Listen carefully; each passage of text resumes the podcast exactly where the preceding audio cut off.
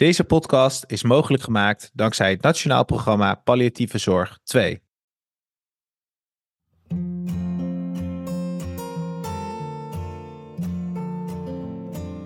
Goedendag, welkom bij de Current Podcast. Ik ben uw host Nick Dekker. Vandaag gaan we in gesprek met Mustafa Bouloud. Mustafa is geestelijk verzorger en heeft ervaring binnen het ziekenhuis, het verpleeghuis, de moskee en de penitentiaire inrichting. Zo, gelukkig. Die ging er ook in één keer uit. Mustafa, welkom. Ja, dankjewel Nick. Uh, ja, vorige uh, aantal podcasts geleden heeft Etje al het een en ander verteld over wat is een geestelijk verzorger. En vandaag gaan we meer vertellen over interculturele palliatieve zorg. Maar uh, zou je als eerst nog wat meer kunnen vertellen over je achtergrond, Mustafa? Zeker. Ik, uh, ja, ik ben Mustafa geboren in Veghel, in een dorp, vroeger wat nu een stad is. Ik heb Turkse roots, dus ik ben bicultureel. Ik heb in Amsterdam gestudeerd, uh, Vrije Universiteit, geestelijke verzorging. Ben daarnaast ook imam als theoloog zijnde. Uh, heb van alles en nog wat in de zorg uh, mogen meemaken. Maar vooral de laatste jaren richt ik mij specifiek op het stuk interculturaliteit en toch wel vaak de ongeneeslijkheid van ziektes. Dus dat is een beetje mijn domein geworden, of een van mijn domeinen. Ja, hoe is dat zo gegroeid dat je daarin bent gespecialiseerd? Hij weet in het ziekenhuis, ik werk dus in Tilburg in het Elisabeth II Steden ziekenhuis nu, maar ik heb ook in Juron Bos en Amphia gewerkt en ik merk dat bij de ongeneeslijkheid van, van ziektes uh, de, de, de, dokters en verpleegkundigen toch wel moeilijk vinden om daarmee om te gaan met in het geval een andere culturele uh, achtergrond. Veel bezoek op de afdeling, uh, het niet mogen staken van de behandeling, wat medisch zinloos is. Dit komt zo vaak naar voren dat ik dacht, hier moet ik iets mee. Want dit werkt niet. Ik bedoel, zoals wij in Nederland nu proberen, het lukt niet altijd. En dat is voor mij de aanleiding geweest om één, ook wel in literatuur te duiken. Twee, met mensen kennis te maken die op het veld al actief zijn. Ik werk bijvoorbeeld met uh, Charlie Obihara samen, kinderarts in ons ziekenhuis, die ook intercultureel heel actief is in het land. Dat soort dingen. Dus op die manier ontwikkel je een beetje tot uh, een positie van uh, ja, toch wel kennishebber van dit thema. Ja, dan maar beginnen bij het begin. Uh, wat is interculturele palliatieve zorg? Hele goede vraag, Nick. Ik begin even bij het woord zorg en dan komt twee en dan komt die derde woord. Ik zie zorg als uh, de mens zien zoals die is, omdat die jou nodig heeft. Um, en ook misschien vanuit de zorgethiek van Toronto. Uh, we moeten gelijkwaardig zijn. Dat is eigenlijk het morele principe van wij zoeken naar gelijkwaardigheid in de zorg. Wat er eigenlijk niet is, want patiënten hebben ons hard nodig. Dus ik zie zorg als iemand op gelijkwaardig niveau uh, kunnen blijven zien. Palliatieve zorg, uh, vanzelfsprekend, met een ongeneeslijke ziekte erbij. En intercultureel is in jouw verschil. Dus in het verschil van cultuur, etniciteit, ras, huidskleur, wat dan ook. Dat je de patiënt blijft zien, ook al is hij hartstikke anders dan jij en denkt hij ook heel erg anders dan jij of ik.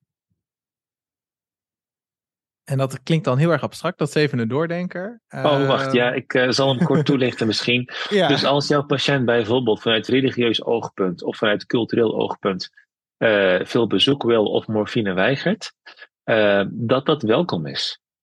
Dat je, die, dat je die wens van je patiënt niet gelijk bestempelt als, hé, maar bij ons hoeft u niets te lijden, of dit is geen kwaliteit van leven. Nee, maar soms kunnen patiënten een andere kwaliteit ervaren. En dat kan cultureel zijn, religieus zijn.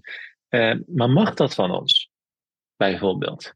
En dus dat we niet gelijk oordelen, maar eerst zien waarom zegt die patiënt dat tegen mij? En waarom voel ik mij zo ongemakkelijk bij deze situatie? En intercultureel betekent ook dat je bewust bent van de Nederlandse normen. Ik geef je één voorbeeld en dan maakt het misschien wel helder. Ik was in West-Vlaanderen in een ziekenhuis op werkbezoek. En ik vroeg daar aan de verpleegkundige: uh, wie is de moeilijke patiënt? Dus welke cultuur? En tot mijn verbazing zeiden ze de Nederlandse patiënt. En ik zeg, hoezo? Nou, ze zijn zo direct. Echt, Nick, dit is geen grap. Het is uh, gewoon bijzonder om mee te maken. Toen vroeg ik, en wie is daarnaast de moeilijke patiënt? De Nederlandse verpleegkundige.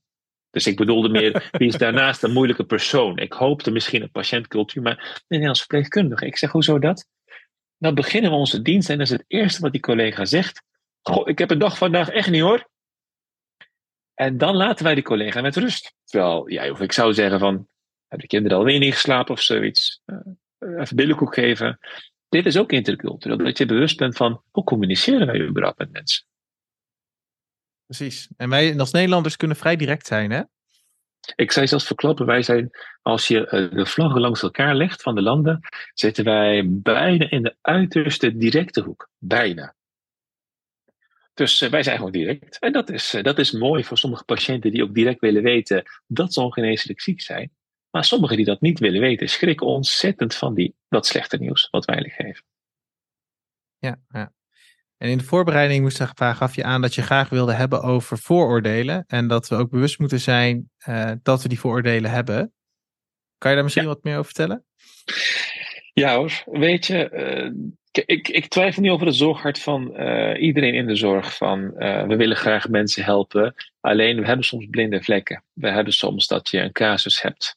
Laten we zeggen twee casussen in één week. Van allebei een Marokkaanse of een Turkse patiënt. Met veel familie. Ze weigeren morfine. De familie is best boos, et cetera. Uiteindelijk is die patiënt ontslagen of die overlijdt.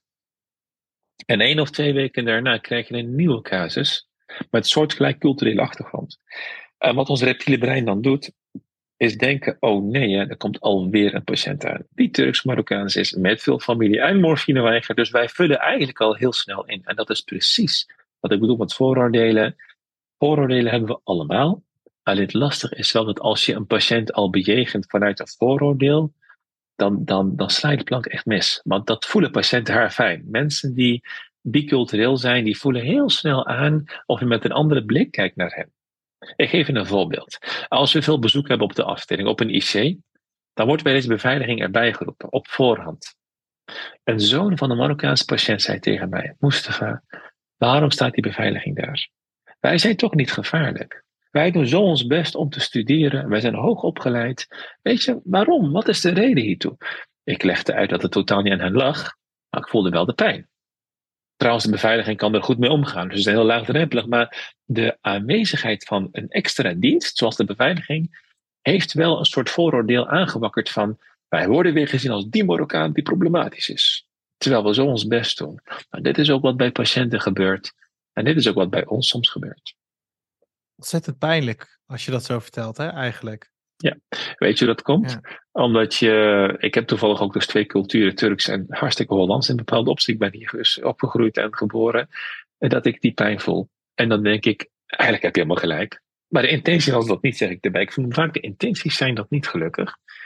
En weet je, mhm. de enige oplossing is, is dat je, uh, als je zware casuïstiek hebt met een moreel beraad bijvoorbeeld, dat ook echt ventileert met je afdeling. Waarom was het nou zo zwaar? En ook kunt afsluiten. Als ik niet afsluit, dan, uh, dan beland je in een zone van uh, constante vooroordelen. En ik geef je nog een voorbeeld.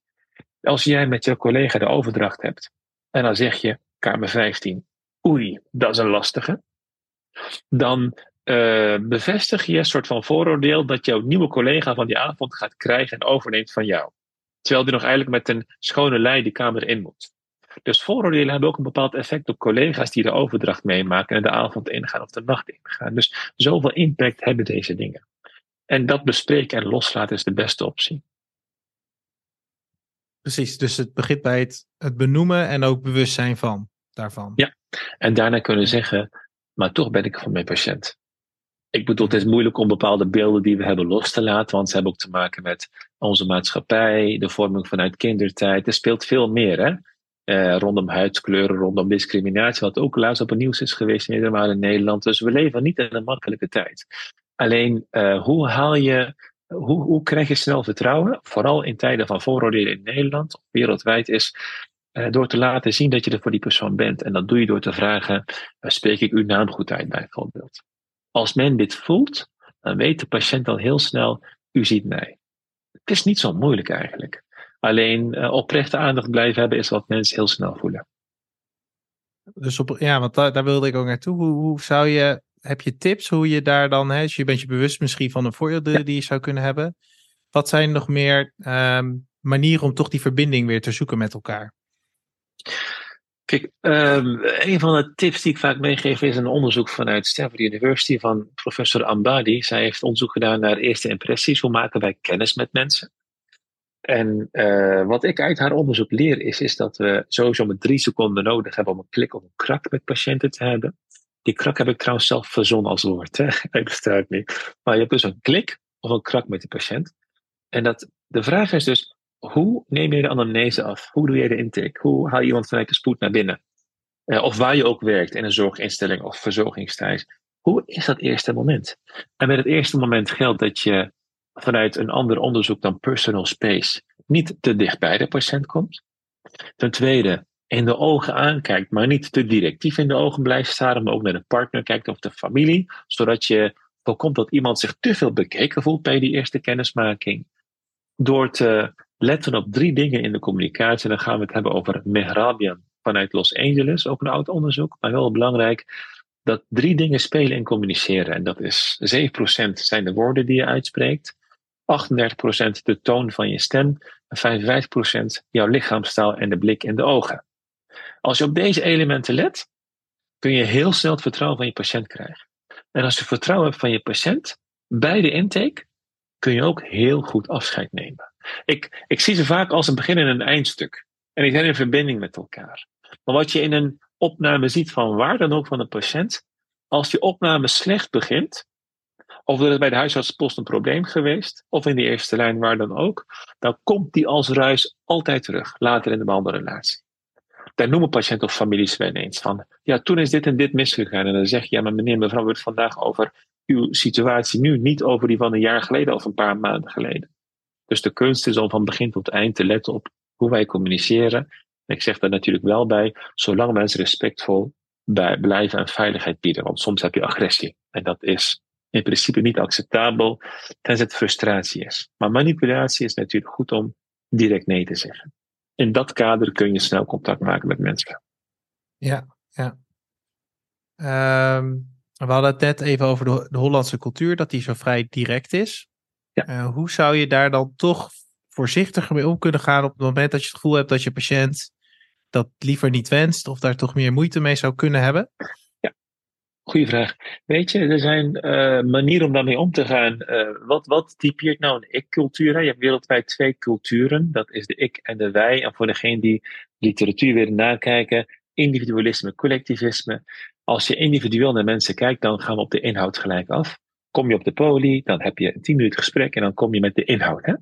Uh, als behandelaar bijvoorbeeld. Maar kom je in een wijkcultuur terecht of collectivisme, dan houdt het dus in dat je niet met de inhoud begint, maar met de relatie begint. En de relatie begin je met patiënten door te vragen hoe gaat het met je?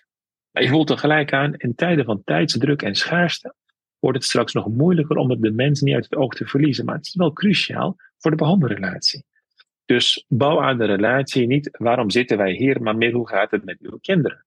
En als mensen vragen goed en met uw kinderen, Schrik niet van die persoonlijke vraag. He, in psychologie zelfonthulling kan helpen, dat je iets van jezelf deelt. Als je dat doet, heb je contact. En als je contact hebt, dan komt de inhoud. Dit zijn de manieren van omgaan met directe en indirecte communicatie. En wat er ook wel bij speelt is, wij vinden in Nederland, even de doorsnee Nederlandse behandelaar of zorgverlener, uh, dat je eerlijk moet zijn. En eerlijkheid is dat je ook echt alles op tafel legt. Maar ja, weet je, uit onderzoek blijkt dat in België maar twee derde van de dokters slecht nieuws geeft. Bij mensen die ongeneeslijk ziek zijn. En in Italië minder dan de helft. Zijn ze dan niet eerlijk? Ze zijn ook hartstikke eerlijk. Dus hoe zien wij dan het begrip eerlijkheid? Is ook zoiets. Dus meer van, ja, ik ben eerlijk, maar kan ook op een andere manier eerlijk zijn door te vragen, hoe is het met u en wat wilt u zelf weten? Het is, het is mooi wat je zegt, Mustafa, want dat is ook wat het vak, het, het eerste terug te komen, zo ontzettend leuk maakt. Hè? Als je weer die band en connectie voelt met degene voor wie je zorg mag bieden. Um, maar ik weet al vanuit mijn opleiding uh, dat toch wel geleerd wordt om direct slecht nieuws heel rauw te vertellen. Hè? Dus niet te lang te wachten, niet omheen te draaien. Maar, maar zouden we misschien iets concreet kunnen maken voor uh, bijvoorbeeld mensen met een uh, islamitische achtergrond, waar dat misschien toch lastiger zou zijn, die direct, directheid. Hoe, ga, hoe benader je dat? Ja, weet je, de benadering is sowieso dat je vraagt: wilt u weten wat u heeft? In plaats van u moet weten wat u heeft. Het is niet dat mensen nee gaan zeggen. Natuurlijk willen mensen weten wat ze hebben, maar de houding laat zien: hé, hey, ik ben jouw behandelaar of verpleegkundige, wie dan ook, maar ik heb oog voor jou. En als die mensen die ongeneeslijk ziek zijn ruimte geeft om na te denken, om te mogen kiezen, dan geloof ik in dat is het grootste goed wat je kunt bieden. Dus dat, dat is eigenlijk stap 1. Stap 2 is als mensen zeggen, ja, ik wil zeker weten wat ik heb, dan is de volgende vraag, en wat wilt u weten? Uh, wat wij vanuit de opleiding, als ik zeg even wij, de behandelaar, de specialist en zelfs de HBOV-opleiding ook, die krijgen mee dat je slecht nieuws moet vertellen, dat gaat wel veranderen, denk ik. Gelukkig. Want dat is iets wat niet altijd werkt. Um, ik noem even een getal. We hebben nu een vierde aan Nederland uh, aan migratie in Nederland. En dat wordt een derde de prognose van CBS in 2030. In de grote stad zijn we het getal al voorbij. Ik heb nu even algemeen Nederland, zeg maar. Dus het gaat veranderen. Maar in ieder geval terugkomen bij die stap 1. Wilt u weten wat u heeft en zo ja, wat wilt u weten? En wat je ook kan doen is, um, zowel bij moslims als bij mensen uit een wijkcultuur, want België is ook een wijkcultuur bijvoorbeeld, dat je vraagt, meneer, mevrouw, zijn er mensen in uw familie die belangrijk zijn voor u? Wat je eigenlijk doet is, je gaat op zoek naar leiders binnen de familie. Want als je een wijkcultuur hebt, dan uh, wordt pijn samen gedragen. En dat is een oud Nederlands uh, spreekwoord, gedeelde smart is halve smart. Hè? Dus uh, Nederland was vroeger ook een wijkcultuurland. Dus als de patiënt dan zegt, ja, mijn broer, prima. Heeft u nog iemand, mijn zoon? Oké. Okay. En met wie wilt u beslissingen? Mijn broer. Aha. Dan weet je voor jezelf dat die zoon de eerste contactpersoon is die heel goed Nederlands spreekt. Maar de broer is de leider. Dus verwacht niet van die eerste contactpersoon dat die beslissingen neemt, want dat kan alleen de leider van de familie doen. En dit soort vormen kan helpen om de patiënt te betrekken in het gesprek, want WGBO-technisch, even heel letterlijk, is het wel je persoon die moet spreken en moet behandelen, als hij behandeld wil worden. Maar je helpt hem wel vanuit zijn cultuur en religie om te dragen met zijn zoon en zijn broer samen. En dan verlicht je de pijn. En dan is uh, slecht nieuws, of niet alleen slecht nieuws, überhaupt het gesprek over morfine bijvoorbeeld, die is makkelijker te voeren. Ja, dat blijft op een, een draaglijkere manier. Hè? Ja, zeker morfine. Morfine uh, bedoel je? Ja, dat is echt wel iets wat in de praktijk vaak terugkomt bij zowel arts als verpleegkundige als een onderwerp dat heel moeilijk is. Ja, waar komt dat Weet vandaan? Je, dit, uh, het heeft meerdere redenen. Eén is beeldvorming van de burger. Ik merk dat niet veel mensen precies weten wat morfine inhoudt, wat het doet met het lichaam. Bijvoorbeeld dat morfine uh, de dood zou moeten versnellen, wat niet klopt. Weet je, zoiets. Of de, dood, de morfine is euthanasie. Of een hoge bolus aan morfine. Al die verkeerde misvattingen rondom morfinegebruik, merk ik, zit, uh, zit er zorg in de weg.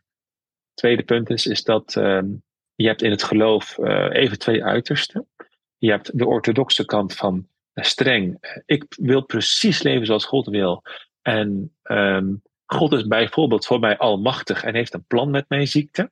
En straft mij misschien wel. Het zou allemaal kunnen vanuit het perspectief van de almacht van God. En de andere uiterste is de liefde van God. Dus bij de liefde past de gedachte: God gunt mij geen leed, dus ik mag morfine gebruiken. En die andere hoek zou zeggen: als God almachtig is en een plan heeft, wie ben ik om mijn pijn te verdichten terwijl hij pijn wil voor mij? Dus ik noem even het gevoel van die andere gelovigen die dat ook heel belangrijk vind ik. Mijn punt is dan dat je dus twee visies op dezelfde morfine hebt. En het is moeilijk om mensen, uh, we mogen sowieso niet overtuigen, maar uh, uit te nodigen om na te denken of morfine überhaupt wel een discutabel onderwerp is. Maar ja, als iemand 80 jaar lang zo heeft geleefd, wie ben ik dan om die persoon te overtuigen van, denk nou anders over jouw God of onze God, of je geloof bent of niet, zeg maar. Uh, en ga er anders mee om. En dat is precies ook het dilemma van de patiënt en de familie die daarmee te maken heeft. Wat een tweede ding hier is, patiënten mogen wettelijk voor pijn kiezen om te lijden. Maar als patiënten wel eens onbekwaam zijn, mogen de families niet tegen de dokter zeggen: onze pa moet lijden. Dat mag dus echt niet. Nee. En wat je soms ziet in de praktijk is dat dokters dat lastig vinden. Maar dat roept de dokter moet weerstand op, hè? Als iemand in een eerder stadium heeft gezegd: ik wil, niet, ik wil geen pijn. Ja. Wat, ja, hoe ga je dan met die weerstand om? Weet je, um, het is zo dat je de patiënt is wel eens onbekwaam, comateus of aan de beademing. Um, en familie wil dat iemand gaat lijden, bijvoorbeeld. En dan zegt familie, onze vader heeft altijd gewild dat als hij er nu zou zijn bij wilsbekwaamheid, had hij dat ook zo gezegd. Nou, dan is de vraag, ik, ik, ik hoor u van harte, maar heeft u ook een wilsverklaring of een testament of iets anders waarop dat staat? Want wettelijk moet ik nu gaan inschatten of hij lijdt of niet. En hoeveel hij lijdt.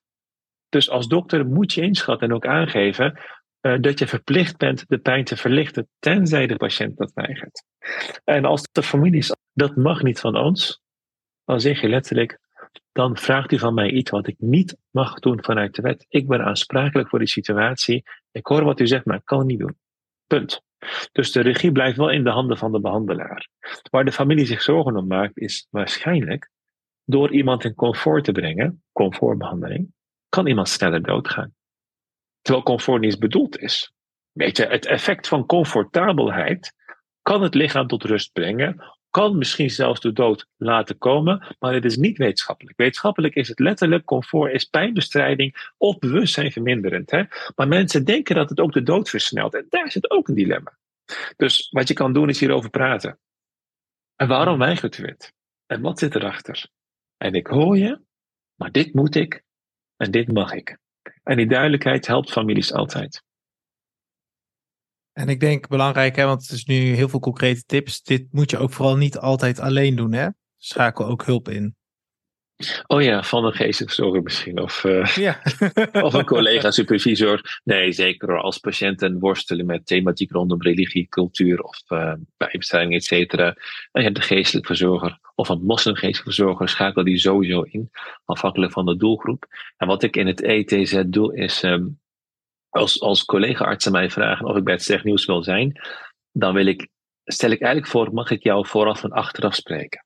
Zodat jij zelf het gesprek ingaat. Ik geloof in de kracht van de dokter en die van de verpleegkundige. Want die hebben ook een ondersteunende rol hè, in uh, verwerking van slecht nieuws na het gesprek.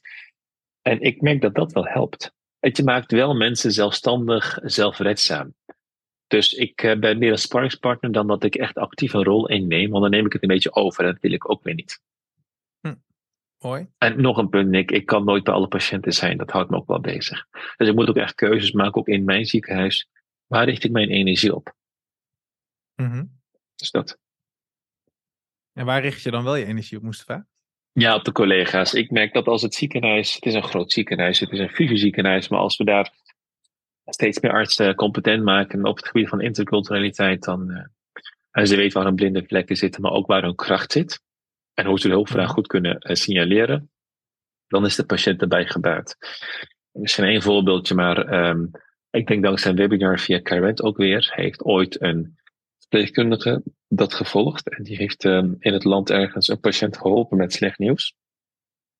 En dit hoor ik nog via LinkedIn van een geestelijke verzorger elders. En die uh, zei van, Moest, je hebt iets goeds gedaan. Ik zei, hoezo? Nou, een verpleegkundige vertelt dit en dat of zoiets. En de familie en patiënt kon heel snel slecht nieuws accepteren. En toen deze geestverzorger aan, aan die familie vroeg, sorry, aan die verpleegkundige vroeg, waar heb je dat vandaan? Van Mustafa. Eigenlijk van de webinar van Karen, even mooie reclame in de zin van, ja, ja maar het heeft wel bijgedragen. En die patiënt is volgens mij overleden, maar ik krijg er tranen van. En dat komt omdat blijkbaar is dit de manier van, als je personeel helpt, dan heb je de patiënt dus altijd uh, op de juiste manier geholpen. Mooi. Mooi, dankjewel Mustafa. Heel mooi en duidelijk ons uh, handvaten kunnen geven. Waar kunnen mensen meer informatie vinden als ze meer willen vinden over dit onderwerp? We weten zelf, publiceer ik nogal wat. Uh, als het gaat om artikelen, maar ook als het gaat om uh, interviews en kranten, podcasts, deze webinar natuurlijk. Um, ik weet even niet wat nu wijsheid is. Waarschijnlijk kunnen ze wel gewoon bij jullie aankloppen. Maar ik heb ook een eigen website en dan moet je bij uh, Tabblad bijdragen kijken. Ik zal die wel achteraf mede, kan er ook wel misschien erbij komen. Maar als je daar kijkt, dan zie je een waslijst met publicaties tevoorschijn komen. En daar zit altijd wel een thema in die je aanspreekt, rondom morfine of iets anders. Ja, wij gaan ook zeker in de show notes wat extra informatie zetten, want ik weet dat dit een onderwerp is die bij heel veel mensen speelt.